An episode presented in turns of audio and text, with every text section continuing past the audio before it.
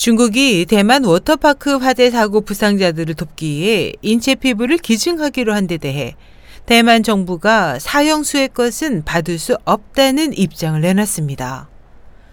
5일 환구시보에 따르면 대만 보건당국은 워터파크 화재 부상자들 중 위중한 환자가 계속 늘어나자 미국, 네덜란드, 일본 등으로부터 사망자 피부를 제공받기로 했고 중국도 대만에 부상자 치료용 피부를 지원키로 했습니다.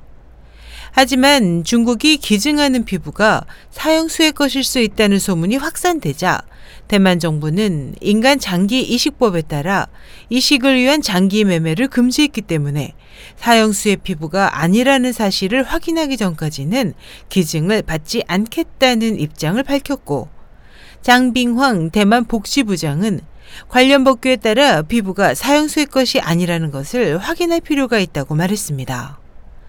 앞서 중국은 인조 피부와 중국의 화상치료 전문가이자 국가공정원 성주용 원사를 통해 대만 화재 사고 피해자를 돕기 위해 피부 등 2천만 위안 규모의 의료 물자를 지원할 계획이라고 밝힌 바 있습니다. 지난 6월 28일 타이베이 서쪽 신베이시의 포모사 펀 콜스트 워터파크에서 대형 화재가 일어나 2명이 숨지고 516명이 부상했습니다. 부상자들은 각 병원에서 치료받고 있지만 이날 현재 위중한 환자가 210여 명에 달해 안타까움을 주고 있습니다.